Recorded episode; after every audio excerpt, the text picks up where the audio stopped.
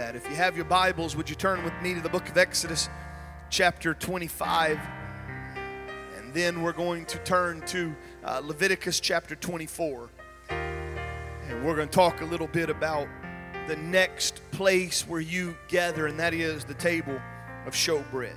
In the book of Exodus, chapter 25, let's start in verse 23. It says, You're going to make a table of acacia wood, two cubits shall be its length, a cubit its breadth, and a cubit and a half its height. Shall overlay it with pure gold, make a molding of gold around it. You'll make a rim around it a handbreadth wide, and a molding of gold around the rim, and you'll make for it four rings of gold, and fasten the rings to the pole or to the four corners at, at its four legs, close to the frame. The rings shall lie as holders for the poles to carry the table. You shall make the poles of acacia wood and overlay them with gold, and the table shall be carried with these, and you shall make its plate and dishes for incense, its flagons and bowls in which to pour the drink offerings, and you'll make of them of pure gold. And you shall set the bread of the presence on the table before me regularly. If you will now turn with me to the book of, of Leviticus, chapter uh, 24, we're going to read a little bit more about that that bread that was placed upon it. Leviticus chapter 24 says this, starting in verse 5 You'll take fine flour and bake 12 loaves from it. Two tenths of an ephah shall be in each loaf, and you'll set them in two piles, six in one pile, on the table of pure gold before the Lord. And you'll put pure frankincense on each pile, that it may go with the bread as a memorial portion as a food offering to the Lord. And every Sabbath day, Aaron shall arrange it before the Lord regularly. It is from the people of the Israel as a covenant forever, and it shall be for Aaron and his sons, and they shall eat it in a holy place, since it is for him a most holy portion out of the Lord's food offering, a perpetual due. Hallelujah. I, uh, I want us to pray that God would once again illuminate His Word. That's what we desire most of all we hear the word, we preach the word, but you and I are tasked with the responsibility of receiving the word. And so, why don't we pray that we could receive the word of God? Lord, we love you and we thank you. And I pray that as we look upon this, this template of the tabernacle, that God, you would show us how to apply it to our own lives so that we could, each and every moment that we bow our heads, that we could be in your presence, oh God. Lord, I don't want to pray for naught. I don't want to waste my prayer. But God, I want to be in your presence so that I can commune with you and you with us. And we give you praise in Jesus' name. Amen and amen. Hallelujah. You can be seated. Uh, give me a, just a, a moment or two to go over some things we've already talked about. The tabernacle in its uh, uh, the, the tabernacle, if you can, I don't know, I've, I meant to tell you, Brother Mike, if you've got that picture of the tabernacle, you can throw that up.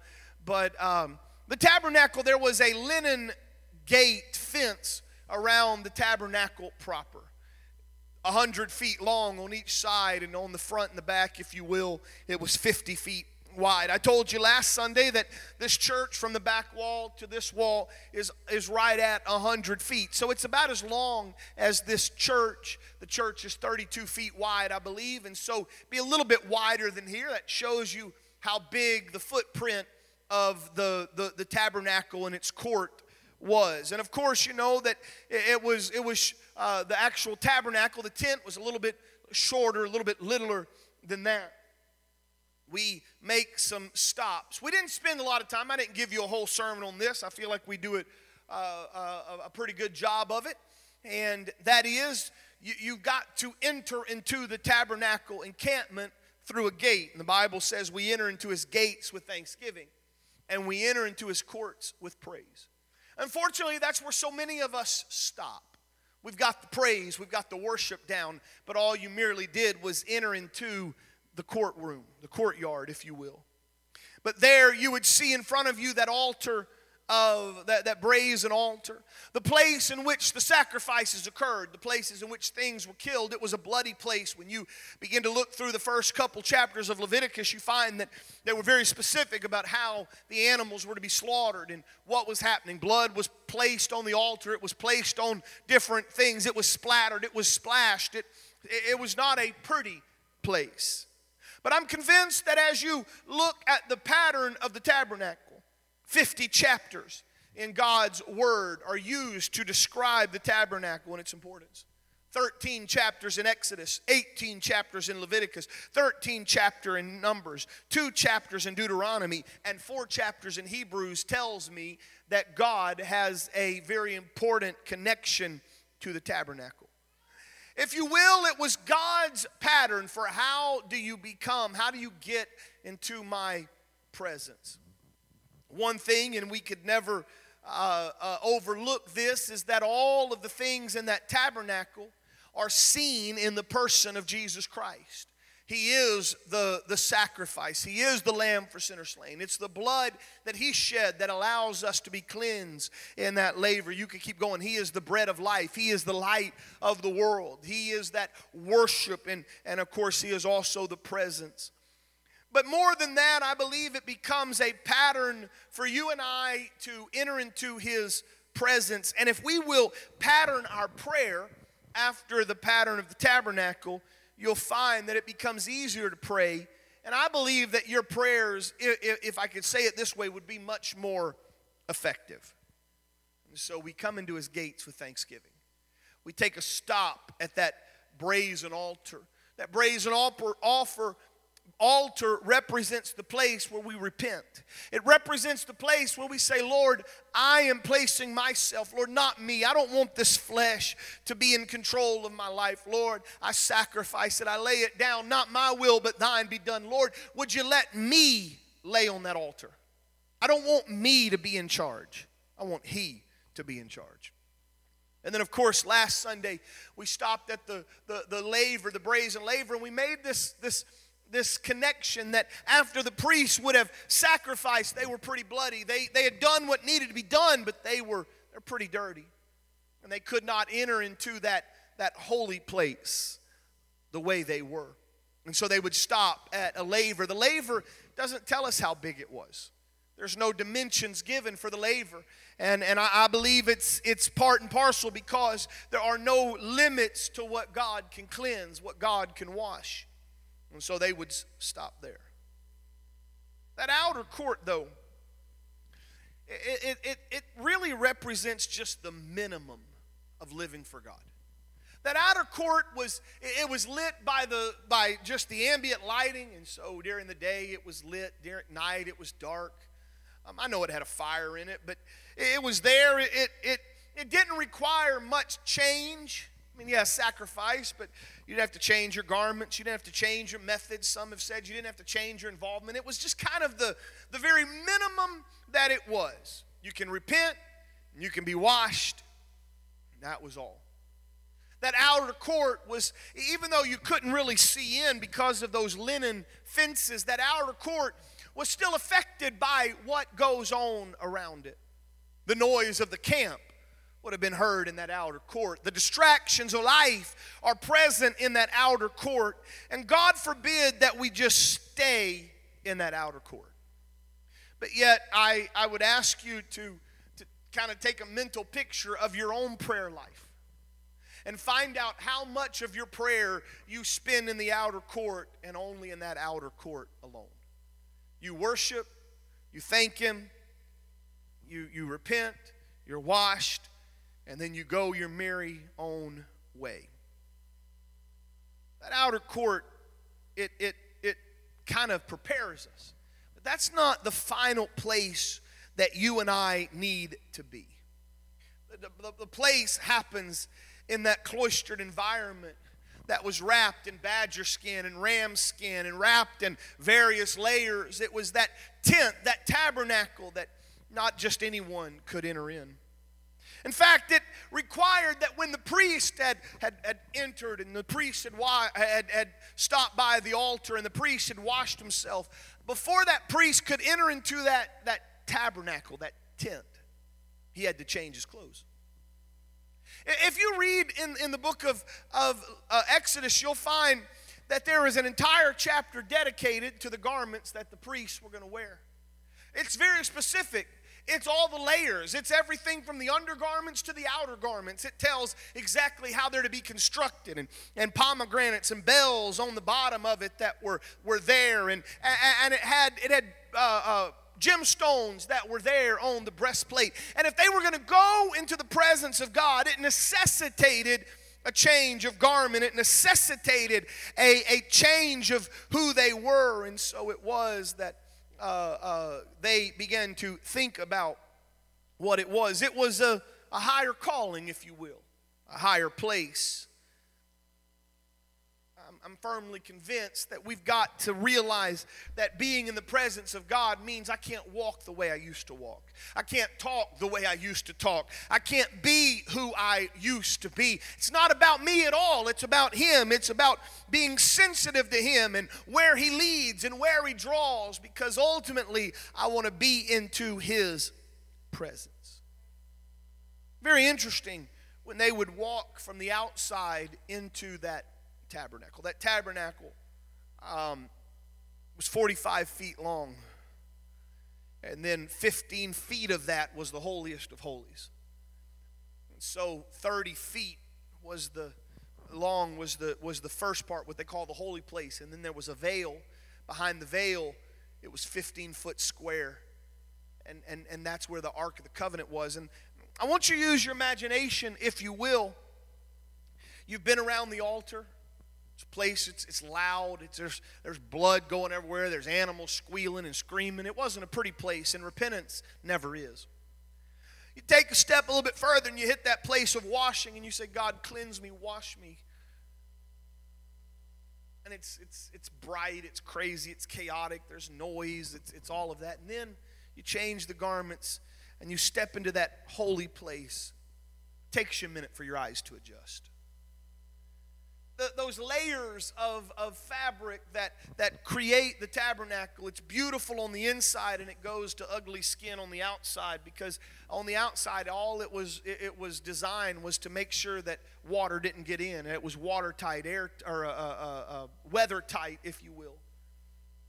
And as you step in, you take a moment, much like you do when you walk into a building, your eyes adjust, and finally, it's lit by a golden candlestick. This is what we're going to talk about next week. God, God willing, is the golden candlestick. That was the only light in the tabernacle was that, that, that golden candlestick.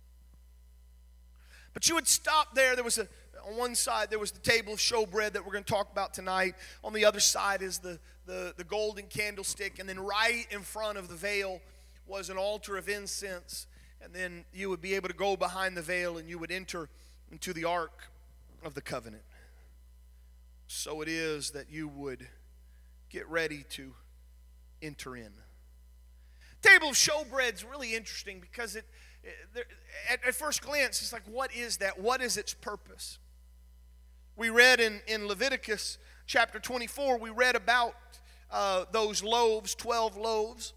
Each of those, now I don't bake at all. I'm, I can grill and I can cook Cajun food with the best of them, but baking is not my strong suit. So any of you bakers, maybe you can help me out. But uh, according to the Word of God, two tenths of an ephah uh, is in each loaf of, of, uh, uh, of flour. I began to do some of the calculations. What that means is each loaf contained a little over a gallon of flour. To me, that makes a lot of bread. You know, you kind of think they, these were not little tiny loaves, they were pretty big loaves. There were 12 of them. Uh, most likely, just because the number 12 seems to always represent the 12 tribes of Israel, there was a, a loaf of bread for each tribe, if you will.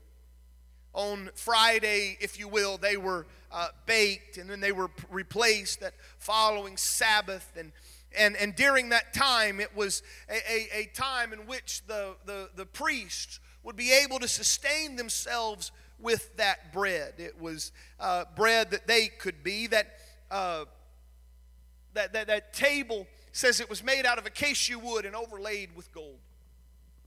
I can't tell you that I came up with all this by myself because uh, sometimes I need help as I study it, Brother Cozart. But it seems that no matter where I went to study, they always said the same thing. Maybe they got it from the same person, I don't know. But no matter what commentary, no matter what sermon, no matter what pastor, it always said this that the, the acacia wood represents the humanity and the gold represents the divinity.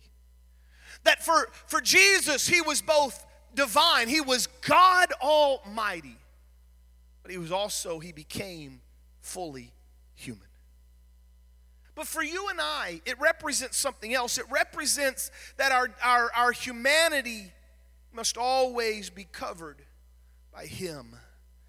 That if I'm going to live for the Lord, it's kind of what I said last Sunday about the, the brazen laver being constructed out of the brass mirrors of the women.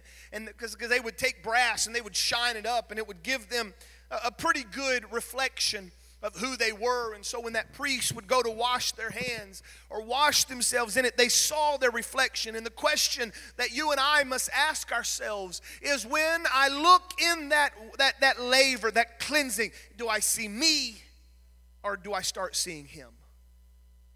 If I'm going to walk into the presence of God, I cannot walk with me. I've got to walk seeing him. I must decrease and he must increase. You know, I the, the, last Sunday night, the laver, just all of the things that that that that fits and feels. Man, you can start really preaching about the reflection. When it comes to the table of showbread, it's kind of one of those sermons that just preaches itself. I don't know that you're going to swing from the chandeliers as I, I, I, talk about the table of showbread. Now, when we start getting to the, the golden candlestick and the Holy Spirit, man, it starts moving. Or when we get to that holiest of holies and we see the present, man, we can shout. But that table of showbread, it just kind of doesn't sound all that exciting until you begin to put things together where Jesus said in the book of John, chapter 6, and verse 32, Jesus said unto them, Verily, verily, I say unto you, Moses gave you not that bread from heaven, but my Father giveth you the true bread from heaven. For the bread of God is he which cometh down from heaven and giveth life unto this world. And they said unto him, Lord, give us the bread. Humanity in Jesus' time wasn't always smart, even, even the disciples. They would say things like, Lord, I want to see the Father. And he says, You're looking at him. They didn't always get it. They didn't always understand when Jesus spoke. But Jesus said, The one that comes down from heaven is that bread of life. Jesus was indicating that he has taken the place of that table of showbread. Showbread, a very loose translation, is the bread of presence. The bread of presence. John teaches us, John chapter 1, verse 1, especially John 14, tells us that the Word became flesh and dwelt among us. Jesus said in John chapter 6, verse 35, He said, I am the bread of life, and he that cometh to me shall never hunger, and he that believeth on me should never thirst. The bread. The laver washes us. And, and we a little bit uh, we, we talked about when we when we talked about the uh, the altar we read Psalms chapter 51 it's a great psalm to read when you're in a time of repentance. What you were doing when you do that is partaking of the bread, the showbread, the table of showbread. Um, David said this in Psalms 119 11 Thy word have I hid in my heart now, that in and of itself is a, is a, is a powerful statement. And I do wish, I, I have some regrets in my life. And one of my regrets is that I didn't put more of an emphasis on reading the Word of God. I didn't put a, a, a more of an emphasis on memorizing the Word of the Lord as I grew up. I, I have regrets about that. But it's not just about Bible quizzing. And I love Bible quizzing, and I'm glad that our church in various times has been able to be a part of that, and I want it to continue. But it's not about just memorizing the word because there is a second phrase that comes after that. Thy word have I hid in my heart that I might not sin against thee. And so suddenly the word takes on a far more important role in my life than just spiritual disciplines. See, the bread program and, and reading your Bible, if you're not careful, it just becomes a spiritual discipline where you say, I've got to read the Bible. And so you read the Bible, and it's much like I did when I was at school. I read just enough to pass the test, and then as soon as the test was over, out it flew. Don't be nodding your head, Zane. Don't do that. That's bad. So many facts that I just crammed in my head, had no intention of retaining them. I just wanted to pass the test. And if I asked you, and I'm not going to because I love you and I don't want to embarrass you, but if I ask you, how do you read your Bible? And what do you take out of your Bible? And what do you retain? And what do you remember? Chances are, too many of us read the Bible just to say we read the Bible, but we couldn't tell you one thing that we read. I would be, it, it would make me far more happy if you read one verse a day and remembered that one verse a day than if you read a whole chapter a day and don't remember anything. Thy word have I hid in my heart that I might not sin against it. Hide it in your heart. Don't just read it. Hide it in your heart. Don't just look at it. Hide it in your heart. Don't just put it on your nightstand. But there is something about if you want to be in the presence of God, you've got to learn to come and go to that table in which the word is there and get a fresh word from the Lord. Jesus has told us that he's the bread of life and that bread of life has some some some uh, images that mirror it as you look through the history of, of Israel. God brings them out of Egypt.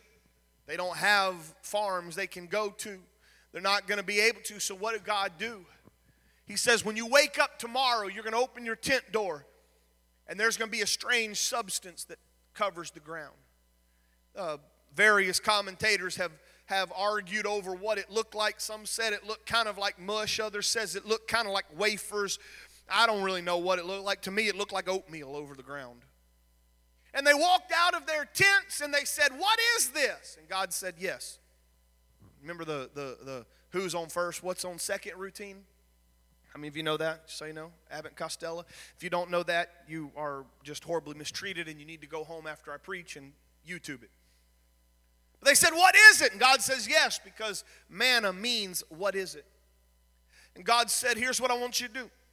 You can go out. I have given you life sustaining bread. They said it tasted kind of like uh, bread and honey or wafers and honey. And so you go out on that morning and you gather enough for that day. Put it in a pot, do whatever. Get enough for breakfast, lunch, and dinner, and midnight snack if you need it. He said, but don't try to gather something for tomorrow because it'll spoil overnight. But the next day, you're going to have to get up. You're going to have to walk out. You're going to have to collect. The only time that God said, I'll, I'll let you collect enough was the night before the Sabbath. He said, Because I don't want you to work on the Sabbath day so you can collect double. That way you can have it. But I'm telling you, there's something about a fresh word. If you've read your Bible through 100 years ago, that's great, and I'm glad you can put it on your merit badge. But what have you done for God lately? What did you read today? What did you read yesterday? What of His Word is ministering to you right now? And if your only word comes from behind this pulpit, you're starving. Because if I only ate twice on Sunday and once on Wednesday, Maybe for you young people also Tuesday night, I'd die. I'd just curl up in a little fetal position, I'd die. Someone said, Well, Pastor, I, I don't, I, you know, I, I don't know why we got to come to church all the time. I don't even remember the sermons you preach. I can't tell you what you preached. And that pastor looked at him and said, Yeah, that's okay. By the way, what did you eat for breakfast uh, March the 3rd? I said, I have no idea. What'd you eat for, uh, for, for lunch, um, you know, January the 15th? I don't know. Yeah, but if you, you may not remember it, but if you hadn't have eaten it on that day, you would have hurt yourself. The Word of God is a daily thing. I, the, the, the part of this, and it's, it, there's so many ways that you could look at it, but you've got to get that Word inside you. Bible says, Thy word have I hid in my heart that I might not sin against thee. It's not enough that the word be in front of me. It's not enough that the word is around me, but you've got to get it there. See, when you leave the outer court and you enter into that holy place, you take a stop at his word. That word that we pray gives us what we need to face the enemy and win. Uh, I like the, the little addition to the song that our praise team sung, and you'll have to help me out well, uh, about the, the, the enemies defeated. How, how did that go? We declare the victory over every enemy. I like that. And man, I can shout to that. I can get all excited and I can say, Yeah, come on, God, do it. The problem is the Lord Himself showed me, you know, showed us a, a pattern when the first thing that Jesus does, and you have to think about this here's Jesus, he, he's God manifest in the flesh. And and and he he he goes and he's baptized in the jordan river and the dove comes out and says this is my son in whom i'm well pleased. And i mean it's fireworks and it's awesome. And then immediately jesus goes in the wilderness for 40 days and the bible says that the devil begins to tempt him by the way, if Jesus is tempted of the devil the first moment he steps out into his ministry, you better believe that you and I are going to be ransacked on a daily basis by the enemy too. And Jesus goes out in the wilderness. Remember, he's God manifest in the flesh. He's fully God, he's fully man. I understand all that. He goes out there in the wilderness, and the devil begins to buffet him, Brother Bob. And Jesus goes, I declare victory over the enemy. It's going to happen. Well, I sung about it. How come I'm not getting any victory? I, I, I, I, danced a little bit in church when they, when they talked about that, that, that He's got the power. How come I'm not? It's because the Lord showed us a pattern, and that is if you're going to live an overcoming life, you have to have a daily, sustaining diet of the Word of God. So the devil comes in, in, in Matthew chapter 4. And he says, You know what? Uh, the, the devil looks at Jesus and says, You know what? You've been fasting for 40 days and 40 nights. I know you're hungry. If you were really the Son of God, you could command these stones to become loaves of bread. The irony of telling the bread of life that he needs stones to turn into bread, but whatever. The humanity of Jesus caressed a stone and the temptation was ever present. Bible says he's tempted like in all things like as you and I are. So that means that's how I would have been. I'd have been praying Arby's showed up in the middle of that, you know, uh, uh, desert wilderness area. You talk about mirages. My mirages would be McDonald's, and you know that's what I would see. But as he looks at that, instead of instead of Jesus saying, You know what, devil? I got the victory. Instead, this is what he says It's written. Man shall not live by bread alone, but by every word that cometh out of the mouth, mouth of God. Here's what he was doing he was quoting from Deuteronomy chapter 8 in verse 3. That's the word. And if Jesus Christ needs the word to get victory, how much more do you think you and I need the word? The devil took him to the holy city, set him on the pinnacle of the temple, and said unto him, If you're the Son of God, throw yourself down, for it is written, He will command His angels uh, uh, concerning you, and on their hand they shall bear you up, lest you uh, strike your foot against a stone. Devil's pretty good at using the word of God too. He just don't use it correctly. Go back to the Garden of, of Eden and how he twisted the word of God. So the devil tries to give you a false word, a false bread. And again, Jesus said unto him and said, Again, it is written, You shall not put the Lord your God to the test. That's Deuteronomy 6 16. And so the devil took him to a very high mountain and showed him all the kingdoms of the world and their glory. And the devil said unto him, All of these I will give you if you'll fall down and worship me.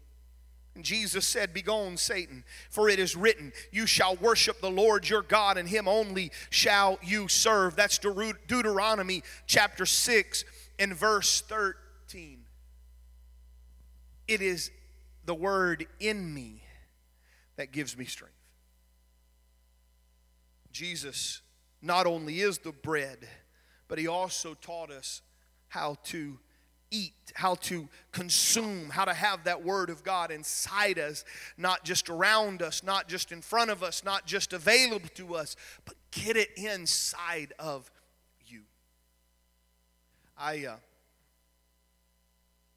I, I like the fact that, that uh, there's been times when I've been praying or time when I've been thinking.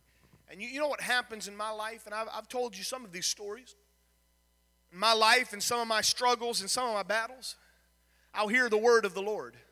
I'll hear it just as plainly as if you told it to me.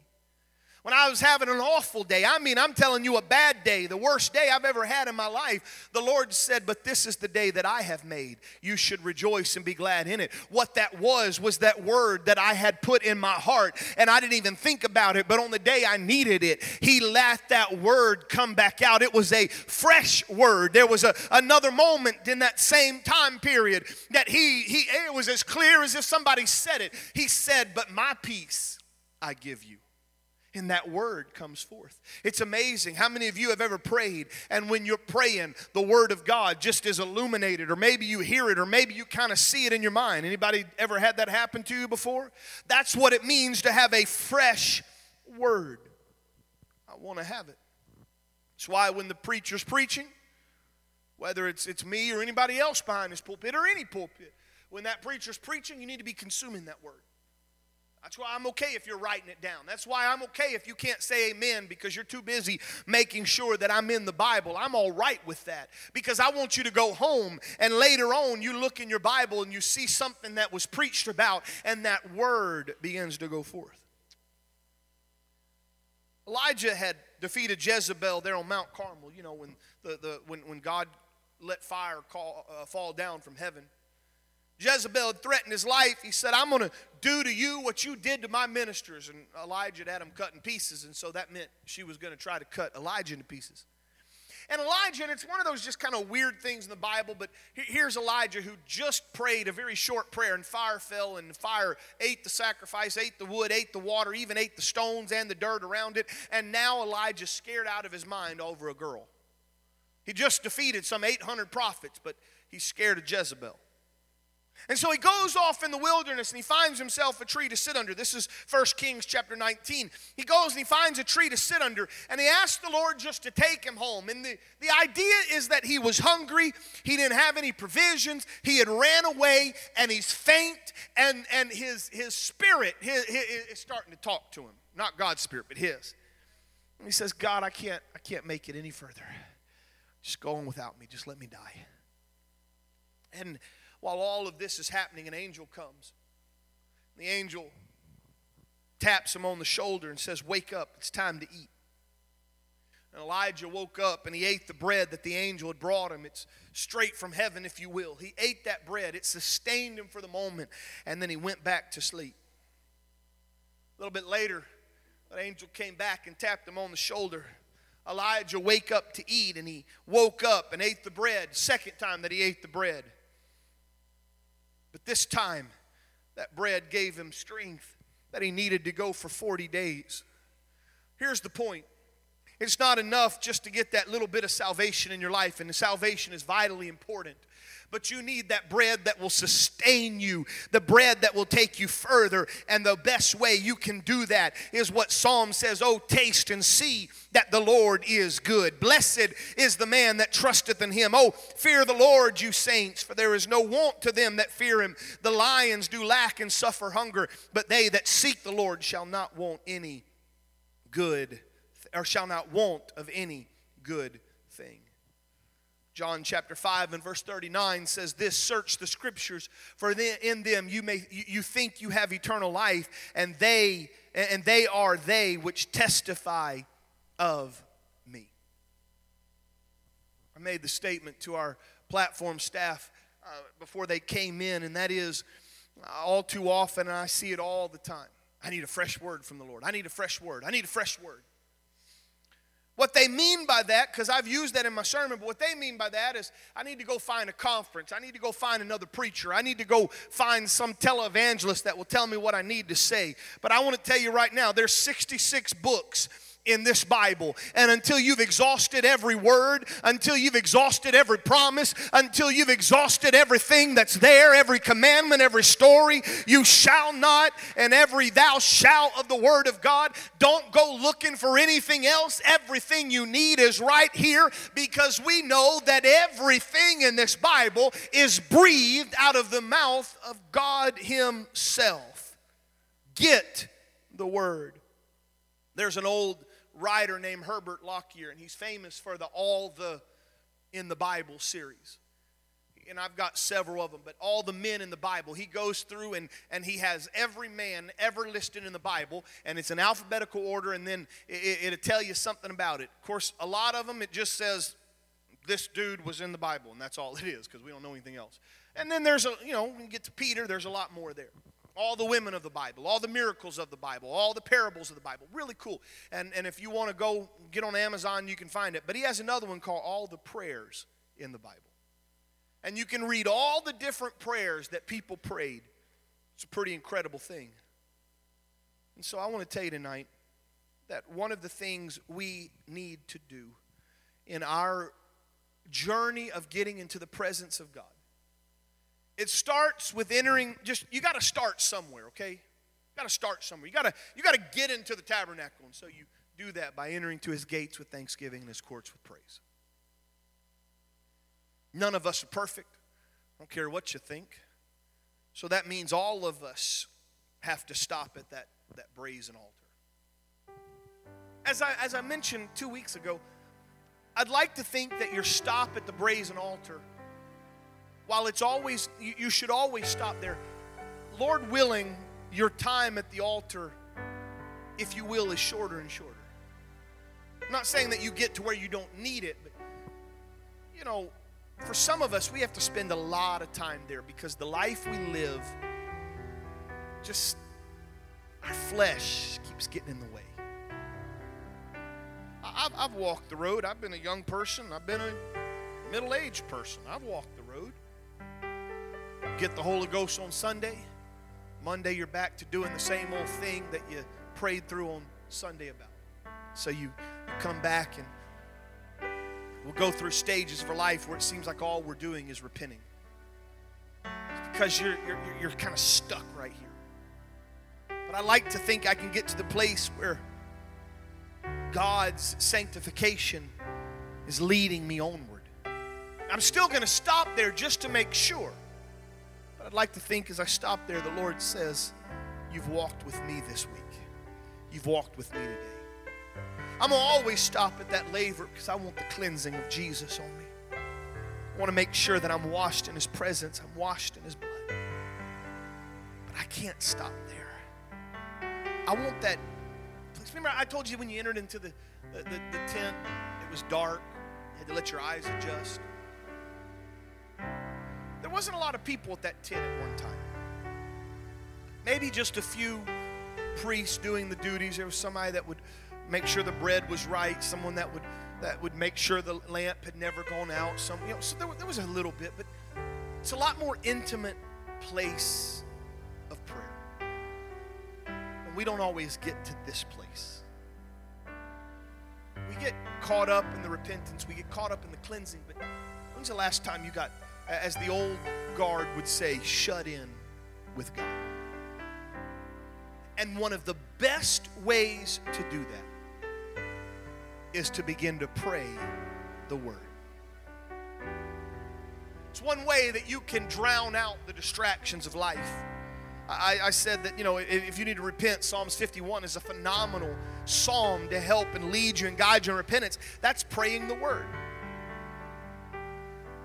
Get the book of Psalms. You can, my goodness, there's so many things that you could pray and worship. Some, some of them are worshipful psalms, some of them are David's psalms where he is crying out, desperate for God to touch him. Get into the Gospels. See, I'm a firm believer in taking the Lord at His word.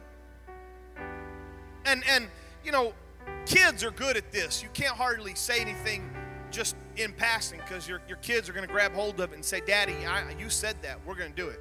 Any of you have kids like that? Time. But, Dad, you said. But dad, you said, with all due respect and with all due humility, sometimes I look at the Lord and I say, But God, you said. It's not in a, in a rebellious manner, but it's, it's, Lord, you said in your word, if I ask anything in faith believing, you said in your word, you'd never leave me nor, nor forsake me. You said in your word, and I begin to grab the Bible with those red letter editions, and I begin to say, oh, look what your word says, and you'll be amazed at how that fresh word of God in your prayer life will begin to move and change you. But you said, search the scriptures search the scriptures. I want us to stand, if you will. There was one final act that, that is described by the table of showbread, and, and I believe that this typology plays out very well, and that is the presence of those 12 loaves.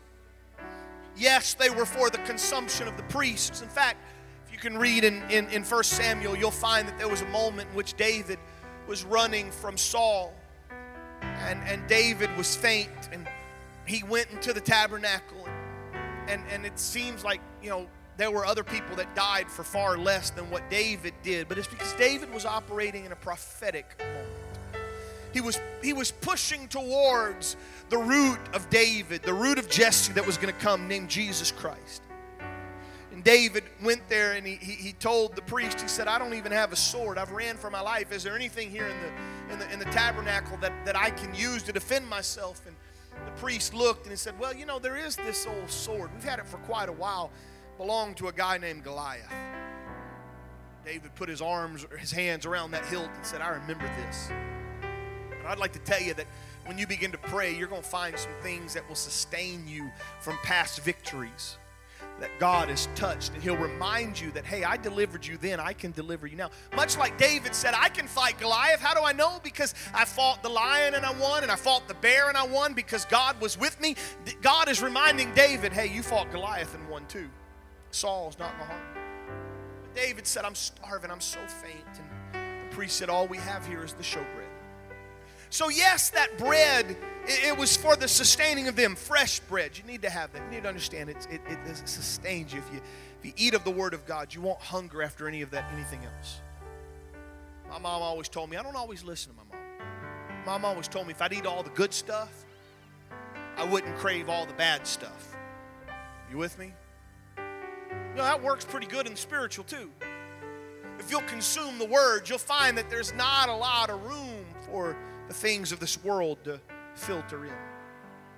But when you're not consuming the Word, hmm, watch all the other things you consume. It's amazing. We'll make time for everything else. Sorry, I'm meddling. I apologize for that. But the second thing is those 12 loaves represented the 12 tribes of Israel. Could it be that every time that that priest walked into the temple tabernacle, he would see those 12 loaves. He was reminded that I'm not here just for me, but there's a whole world out there that needs to make sure I'm right so that I can minister to them. That through those loaves, those priests were reminded that they were called to serve those outside the walls that we're called to feed a hungry world the same spiritual bread that you and I have partaken. And so I ask you today how can you give what you do not have? How can you expect this world to receive the bread of life if we aren't receiving the bread of life? And so today, I, I, realize, like I said at the very beginning, we're not going to shout. It's kind of hard to, to, to, do this. I mean, it's easy when we talk about for repenting. Let's everybody repent. Let's everybody ask for the cleansing. Let's everybody read the word, or let's everybody pray the word. That's a little bit more difficult. But I do think what I want to do for right now is as our musicians begin to play and sing, I think it would be good for you to examine your life. And if you want a closer walk with God, I ask you this question Are you willing to put on the priestly garments and enter into a quiet place where the outside world isn't able to penetrate quite as easy? And are you willing to spend some time around that table of showbread? Whether you read the Word, study the Word, pray the Word, hear the Word, listen to the Word, what are you consuming? As you begin to think about that, I want you to talk to the Lord and maybe rearrange some priorities in your life. Maybe say, God, perhaps this is why I, am not being in touch with the presence of God as much as I'd like. So, Lord, tonight I want to start something new. I want to I want to get into your presence, and I want to to to to make sure that I stop at that table of showbread, daily bread daily bread. Would you let God speak to you right now?